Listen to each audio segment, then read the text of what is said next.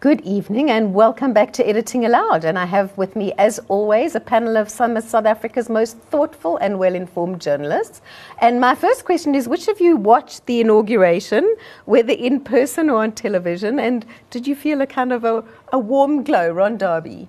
Uh, I didn't watch it, so unfortunately, uh, no warm glow. I mean, like it's pumping so about, about politics. I kind of uh, avoid that. But I heard was, but I was, actually I was driving around Pretoria, so I saw the the planes flying. It was quite impressive.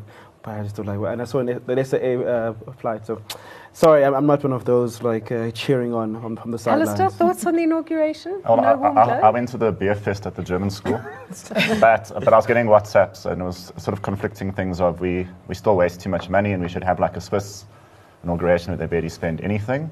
Um, but at the same time, we should be proud of actually being an African country that has you know, consistent, free and fair elections. So why not true, celebrate? True, why not celebrate? And Juanita, it did seem like quite a celebration, and it seemed to be somehow altogether more glowy than and better organized than a lot of the previous ones, or some of the previous Absolutely, ones. there was a different atmosphere to it, and I think that um, having uh, the, the, review of a full battalion, that was the first time any president has had that on a, in his inauguration. Um, it was just a, a, moment of like patriotism, but also just a moment of you know flexing his muscle, Ramaphosa, in front of his continental peers, and I thought that was an interesting thing. There was so much of emphasis and so much of uh, focus on the on the strength of the of the army, um, and then the flyover was just a brilliant touch. And I think having it in the stadium really was a good mix between like the, the diplomatic kind of heads of state uh, being present and then the public also being present. So it was a wonderful experience, I think. Um, although yes, definitely questions can be asked about the cost. But I do think that it was something we needed as, as a nation, um, considering what we've been through. yeah, Carol, was that your was that your sense? Well, I'm deferring to Juanita because she's a political expert, but I also think you know for for the president, he's been given a firm mandate now. Um, he's not stepping into the shoes of someone else. He's, he's, I think, will feel perhaps that he's in a bit of a more powerful position. And I think Juanita's right. I think it was a little bit of a flexing of the muscles in terms of that.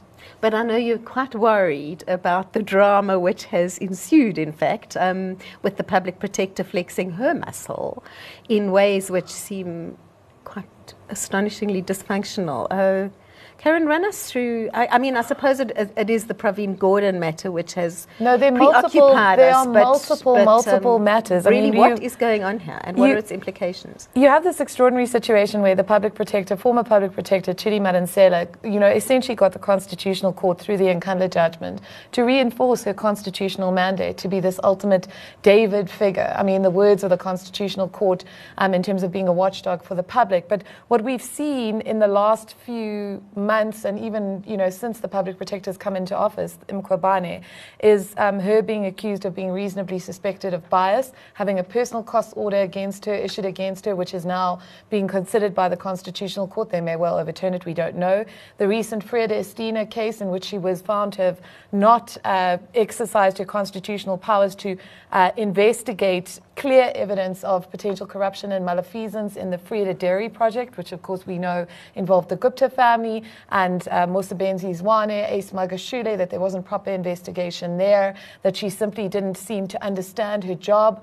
We then have her going after Pravin Gordhan in the SARS matter in terms of the early retirement of Pravin Gordhan. Pravin uh, uh, of Ivan Pillay, Pravin Gordhan coming out, bringing an application to, against her, I think yesterday on Tuesday, basically saying that um, she is is staggeringly she's incompetent, used and she's being used as a political tool. Yeah, yeah. We had um, Juanita covered this, and I think she can go into it. The former um, land reform minister taking to court, preemptively preemptively blocking her from releasing a report because she never heard his side of the story, didn't give him the opportunity, and viol- uh, on his version violated the provision provisions of the Prote- Public Protector Act, which is what the court actually mm. said.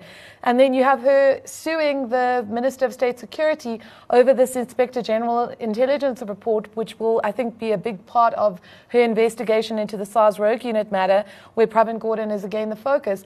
And she is also investigating the president over the Bosasa matter. And there's clear problems here. And I think that we're in the midst of a constitutional crisis that no one in the ANC or in this country should ignore. Juanita, I mean, it, it, Karen is calling it a, a crisis. I mean, what does this mean for the Ramaphosa administration? I think there's two separate points that need to be made. I think the first one is that there has to be a conversation separately away from her reports uh, before they are overturned by a court on her fitness to hold office. That's a separate conversation.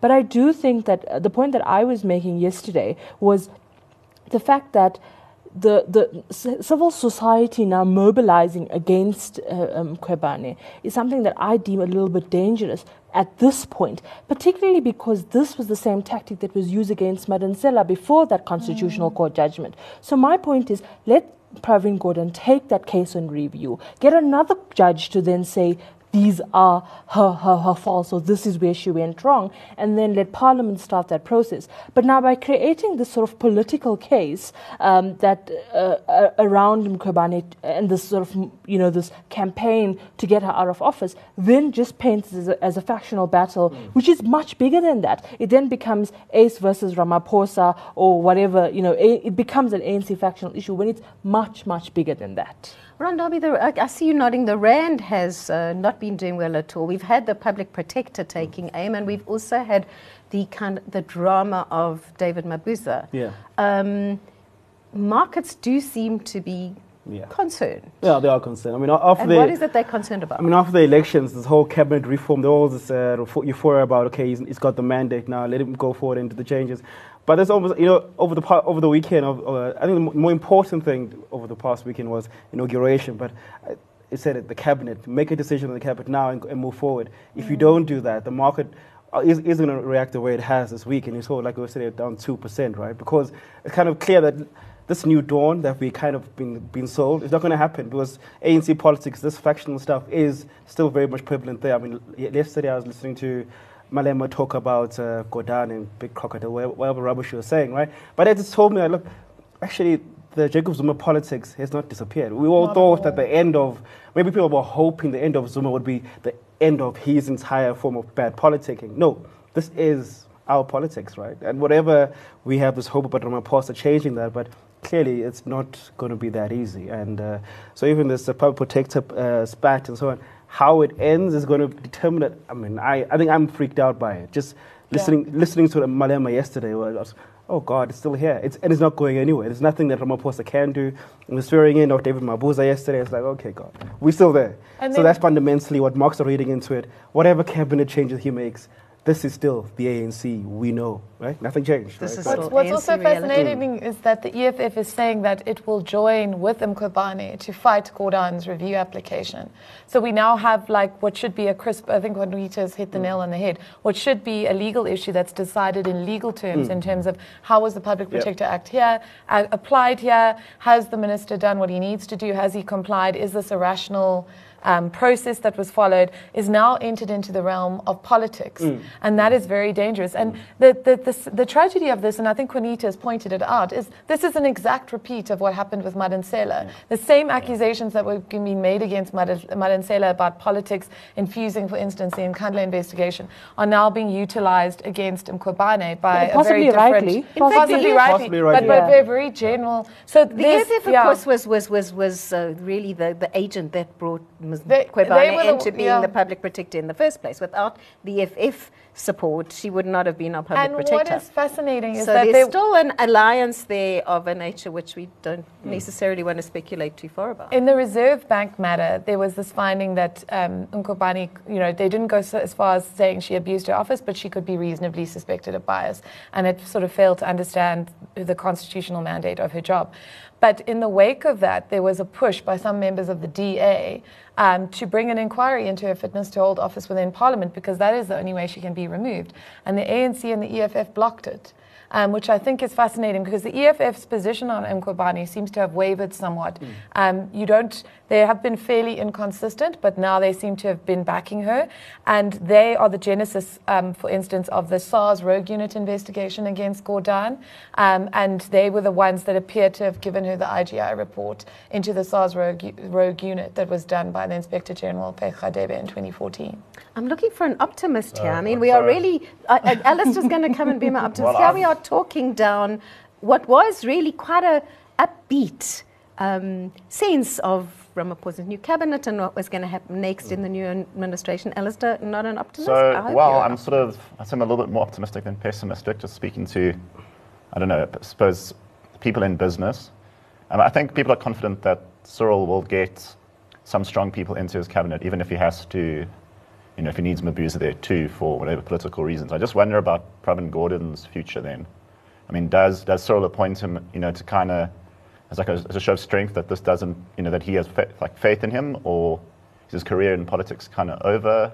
Um, I wonder, I wonder, 70 I mean, now. are we, are we a bit too wedded to particular people Yes, who seem Yes. very important, Ryan? Yes, we are. Initially, I would, like when I was thinking about the cabinet before this Mkhwebane came out, that maybe it's time for us to move move on from Pravin, because Pravin represents that ugly ANC, and a good part of it. I mean, the, good battle against Jacob Zuma's politics, right? Our, in essence, he, he was basically the last, the only politician who stood up against uh, Zuma and stuff. But given what's going on with Mkhwebane now, I'm like, okay, he's got to be in the cabinet, right? He's got to be part of this first wave of uh, Ramaphosa's strength. But I'm, I'm kind of resigned to this fact that, look, this is our politics now. When, when Kgalema, the former president, said the ANC can't save the ANC, initially I was like, come on, like, you, you got to give it a chance to correct itself. And this, this tells me, like, God, this is what Kgalema was saying.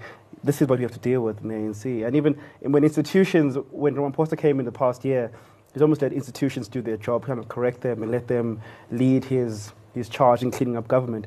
But here, they just okay, let's just hijack institutions again, right? Public protector is one of those. So it's uh, I'm not bleak actually today, and I think it was listening to Malema yesterday it kind of got me really bleak. that oh God, it's still that politics from the Mpopo ANC when it was still in the youth league, and we could see it then.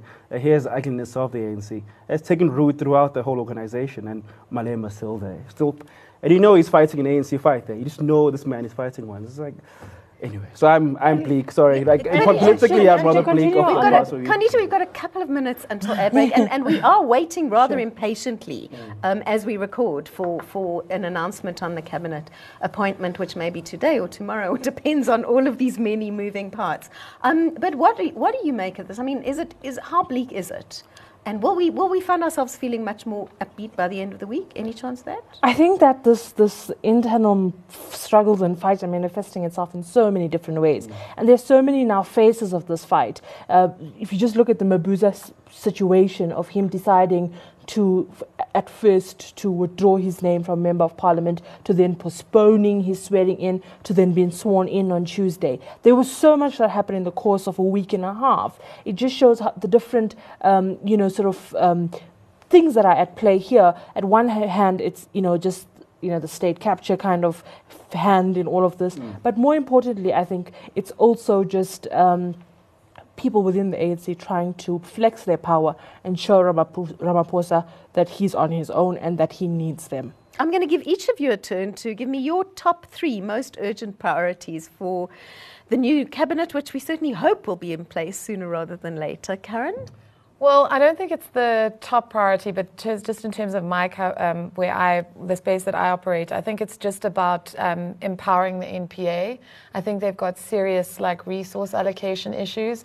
We've seen them coming up with the language of trying to work more with the corporate sector in a way, with um, assisting with, for instance, forensic investigations into things like financial malfeasance, corruption, etc. But it's very clear that the resources in terms of doing those kind of investigations don't exist there. And I think there's going to have to be a serious conversation about if government is serious about tackling corruption, um, what kind of resources are allocated to the NPA. We know there have been budget problems there for quite some time. And the same goes for the Hawks um, and about restructuring, which I think Shamila Batohi and I don't know. Hermione. Hermione. I want to say Hermione. I love Hermione. that We're so all very much. Harry Potter. Yeah, yeah, yeah. Um, you know, they've they're talking about like bringing in the FIC, bringing in all these bodies together to work. But I mean, I think the kind of message that will be sent if we can finally see strong cases of you know corruption in court, resulting in convictions, resulting in sentences, in terms of dealing with the so-called cancer of impunity that Batohi has identified. I think that would be a massively positive development. Yeah, so, so checks and balances. Essentially, because I think if you have a, a kind of cancer of impunity, it just allows all kinds of diseases to ravage the body politic. And I think that's one of the aspects that we see in all aspects of our society, is that there's no sense of any kind of consequence for anything. So whether it's like in the micro aspects of lived reality or the bigger, big corp, um, corruption stories, but if you have a sense that there may in fact be a consequence for, for malfeasance, you are far less likely to do it. The message that that sends is really important. Juanita, what would be your top three priorities for the new cabinet? I think bouncing off from what um, Karen says is reform of the criminal justice system, sorting out the land question in a coherent way. Mm. Um, and, and the third thing is just um, a general sense of uh, financial prudency in a sense that um, internal governance um, are, is respected. For example, the new ministerial handbook should be enforced. The fact that ministers must not just have bloated cabinets. Um, so, so while cutting off cabinet is all well and good, it's really about whether these the, those who make it to uh, cabinet really understand and enforce the laws around uh, trimming the fat and cutting down uh, excess spending. Alistair, what would you pick so, as so the urgent? Firstly, and a lot of people in business just want some kind of like like a calm now, you know, after all this, uh, where where things because things weren't going through, so things weren't being signed, people weren't able to do business, you know, do deals with the with the state and so on. So there's there's quite a lot of legislation that needs to be passed, you know, quite quickly. I mean, there's the rental housing bill, for example, which is, you know, it affects everybody who rents or or or, um, or rents to someone a house, so that, and that changes just you know what's legal and what isn't, for example. Um, then also from a sort of, I suppose, from a business corruption point of view, you know, we've got all these inquiries and nobody's actually, you know, been taken to task really. So things like what's happening with the PIC. So if you, if you empower bodies like the NPA, and you know, depending on what their, the jurisdictions are, maybe you then get those kinds of, uh, you know, people in business who've done dodgy things can, you know, so, so the same, their, the checks and balances needed yeah. in government are also needed in business, in and business that means some degree. taking some of these cases to court. And, and I think also just from a general corporate governance point of view, in, for a long time in South Africa, you know, since democracy, we haven't really, hasn't been taken that seriously and starting to be taken seriously.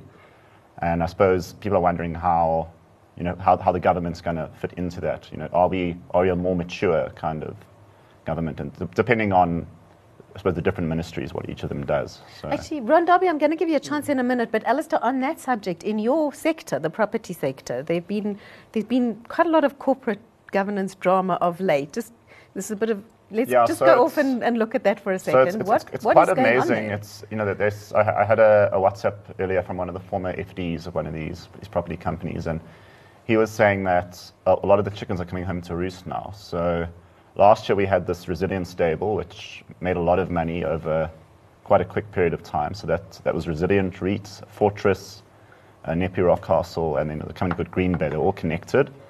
And they had a very complicated structure where they each owned shares in each other. And then there are lots of accusations that they were using that to, you know, kind of make in, inflated profits and kind of, you know, stretch the books and so on. Um, they, there's, a, there's a long is this like investigation. A mini it, it is, but, but you know, they haven't actually been found guilty of anything. Um, there's a long investigation that's been going on since, since the beginning of last year by the FSCA, and then PwC at the end of last year also started an investigation into Fortress, particularly because Fortress agreed to it after 10 of our biggest institutional investors asked for an investigation. It's because I, th- I think they lost about 100 billion rand in value last year, so that's pension money that was just wiped out. Um, PwC's report came out, and basically saying that what Fortress did in the past two years is clean, you know, it's pretty good governance. But about 10 years ago, when they listed, uh, there's some irregularities. Um, what's just interesting is that it kind of comes across in the report that governance wasn't as important 10 years ago in South Africa as it is now. That's, King, that's quite an important point. Yeah. And, and I mean, it does mesh with good governance in the country. Ron, I mean, can we hope that there's going to be fewer of these corporate governance scandals? Uh, no, it's, actually, it's good that it's coming out now. It's like it's in the wash. The thing with markets is at some point they wash out all the rubbish, right? So like all these corporate, uh, in, um, uh, being a private sector listed company, eventually you get caught out. So this is mm. the, the rubbish being sp- spilled out. I'm sure we'll go through a period of calm, and at some point, all the, and there will be growth again.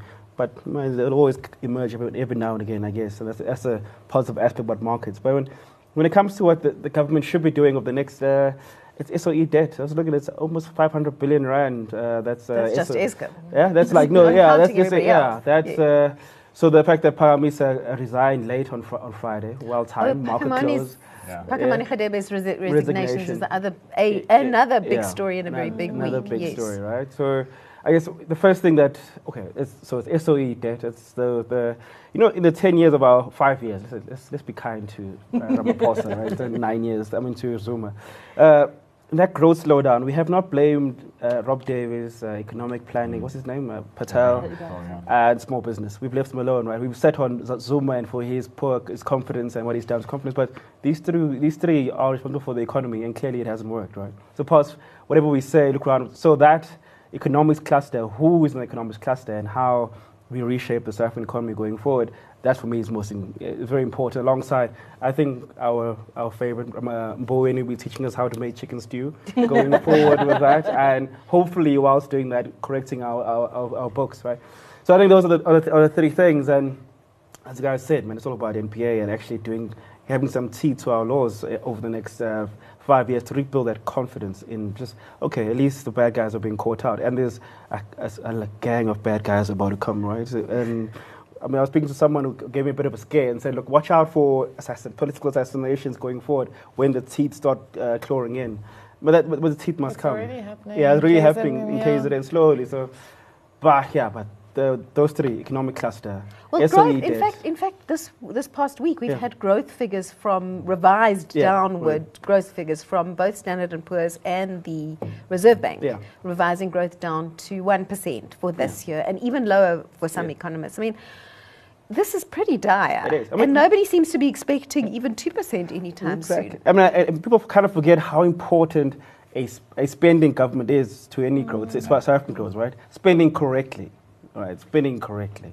So once you deal with SOE debt, which kind of limited your space to do anything, it was like you have this 500 billion rand uh, debt with one Eskom. Once if you get someone to deal with that in some way, appease ratings agencies, then you have to get a state spending and spending well, and that in, in some way stimulates the economy again. This, I mean, 30% of the South African economy is our the state. And More whether we like, efficient sp- yeah, more the efficient same spending Yeah. in deployed Yeah. in more efficient Right now, they're not ways could make a spending. Right? huge If you work in Eskom, I'm mm. not signing off anything. Sorry, if I work at Eskom and I'm some senior guy, I'm not spending on anything because of the fear of being implicated in in a commission, this presidential, the- whatever these commissions The- are. the- the thing I wouldn't do anything. I just like you know free. e- every time you speak to a sort of listed company, their excuse has been w- wait for the election. Wait for the elections. We And sort now, of now it's wait for the cabinet. Now, now they're like, wait for the economy to grow. And I mean, I, I saw Vukile this morning, so it's another property fund.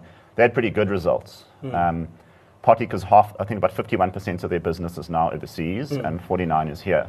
So they've been very clever with their timing. But uh, w- one of the execs there said he thinks three years' time, the economy so will, will sort of click. But I, Three I years' do- time, can we wait that long? But I do think there's going to be this apprehension to, to do anything really, and it, and because they ha- you have this president that's like the celebrity president, you're going to have ministers being disempowered actually, and and people and and and and uh, the civil servants hesitant to do anything because. The, the the institution has been corrupted so much. The, the institution of the state, the machinery of the state, has been broken down so much that now people are people who want to do the good, th- the right thing, or just do their jobs, hmm. are just going to be hesitant. And then the other issue is for Ramaphosa to actually do anything, besides the politicking and all of that. At the end of this, you know, in the next two years, he will have to then tell the ANC, "I've lifted the economy, or I've, I've, made the economy recover by so many percent." And how do you do that now when he was, you know, saying this? And also, former President Mbeki said the same thing not so long ago. That how do you get local businesses to start Hmm. spending the cash that they're sitting on. And that's something, he says, let alone foreign direct investment. Do you you need to get the local businesses to, to reinvest in South Yeah. Africa. And now, when, when people are scared, every time Julius says something or every time Hmm. Yes. Fikile Mbalula has a tour, uh, you know, it's not going to go anywhere. On the other hand, I mean, surely fixing the machinery of government and rebuilding the institutions is, is part of actually what's needed Mm. to attract investors. Because at the moment, if you come in trying to invest, you, you face this quite dysfunctional government. So, so in a way, are the two not quite linked? Well, I mean, they're very specific things. Like, for instance, special investigating unit empowered to go after the, the debts incurred as a result of irregular government spending, and that means going after the corporates that were complicit in tender fraud and those kind of things. So, if you can start getting the money back. I think that's the first part of the money because you need people need to feel it in their pockets. We know the presidency's been sitting on this issue of lifestyle audits that they're like sort of draft guidelines in place that haven't been put into effect if, if ministers, if officials are subjected to lifestyle audits, I think that could be like quite a substantively important thing um, in terms of that. We also see that um, you know the legislation hasn't changed, and this may be have unintended consequences. And I think has alluded to this, where you can go after the officials that have signed off on dodgy tenders, dodgy deals, and you can get the money from them in their personal capacities, which may actually end up exactly causing the kind of yeah. paralysis where people are like, oh my God, I don't, I don't know, particularly in circumstances where people are not trained. I mean, we know, I mean, if you look at the issue of municipal finances in this country, the fact that a handful of these municipalities have clean audits, the kind of ghost municipalities, the massive misspending, the, on this kind of micro level, I mean, I think it speaks to just how profoundly this issue of mismanagement, which may or may not be corruption, you know, goes. I think there is so much rebuilding to do, so much yeah. rebuilding to do, and so little time in which to do it. But we will be discussing this and many more issues. So please join us next week for another edition of Editing Aloud.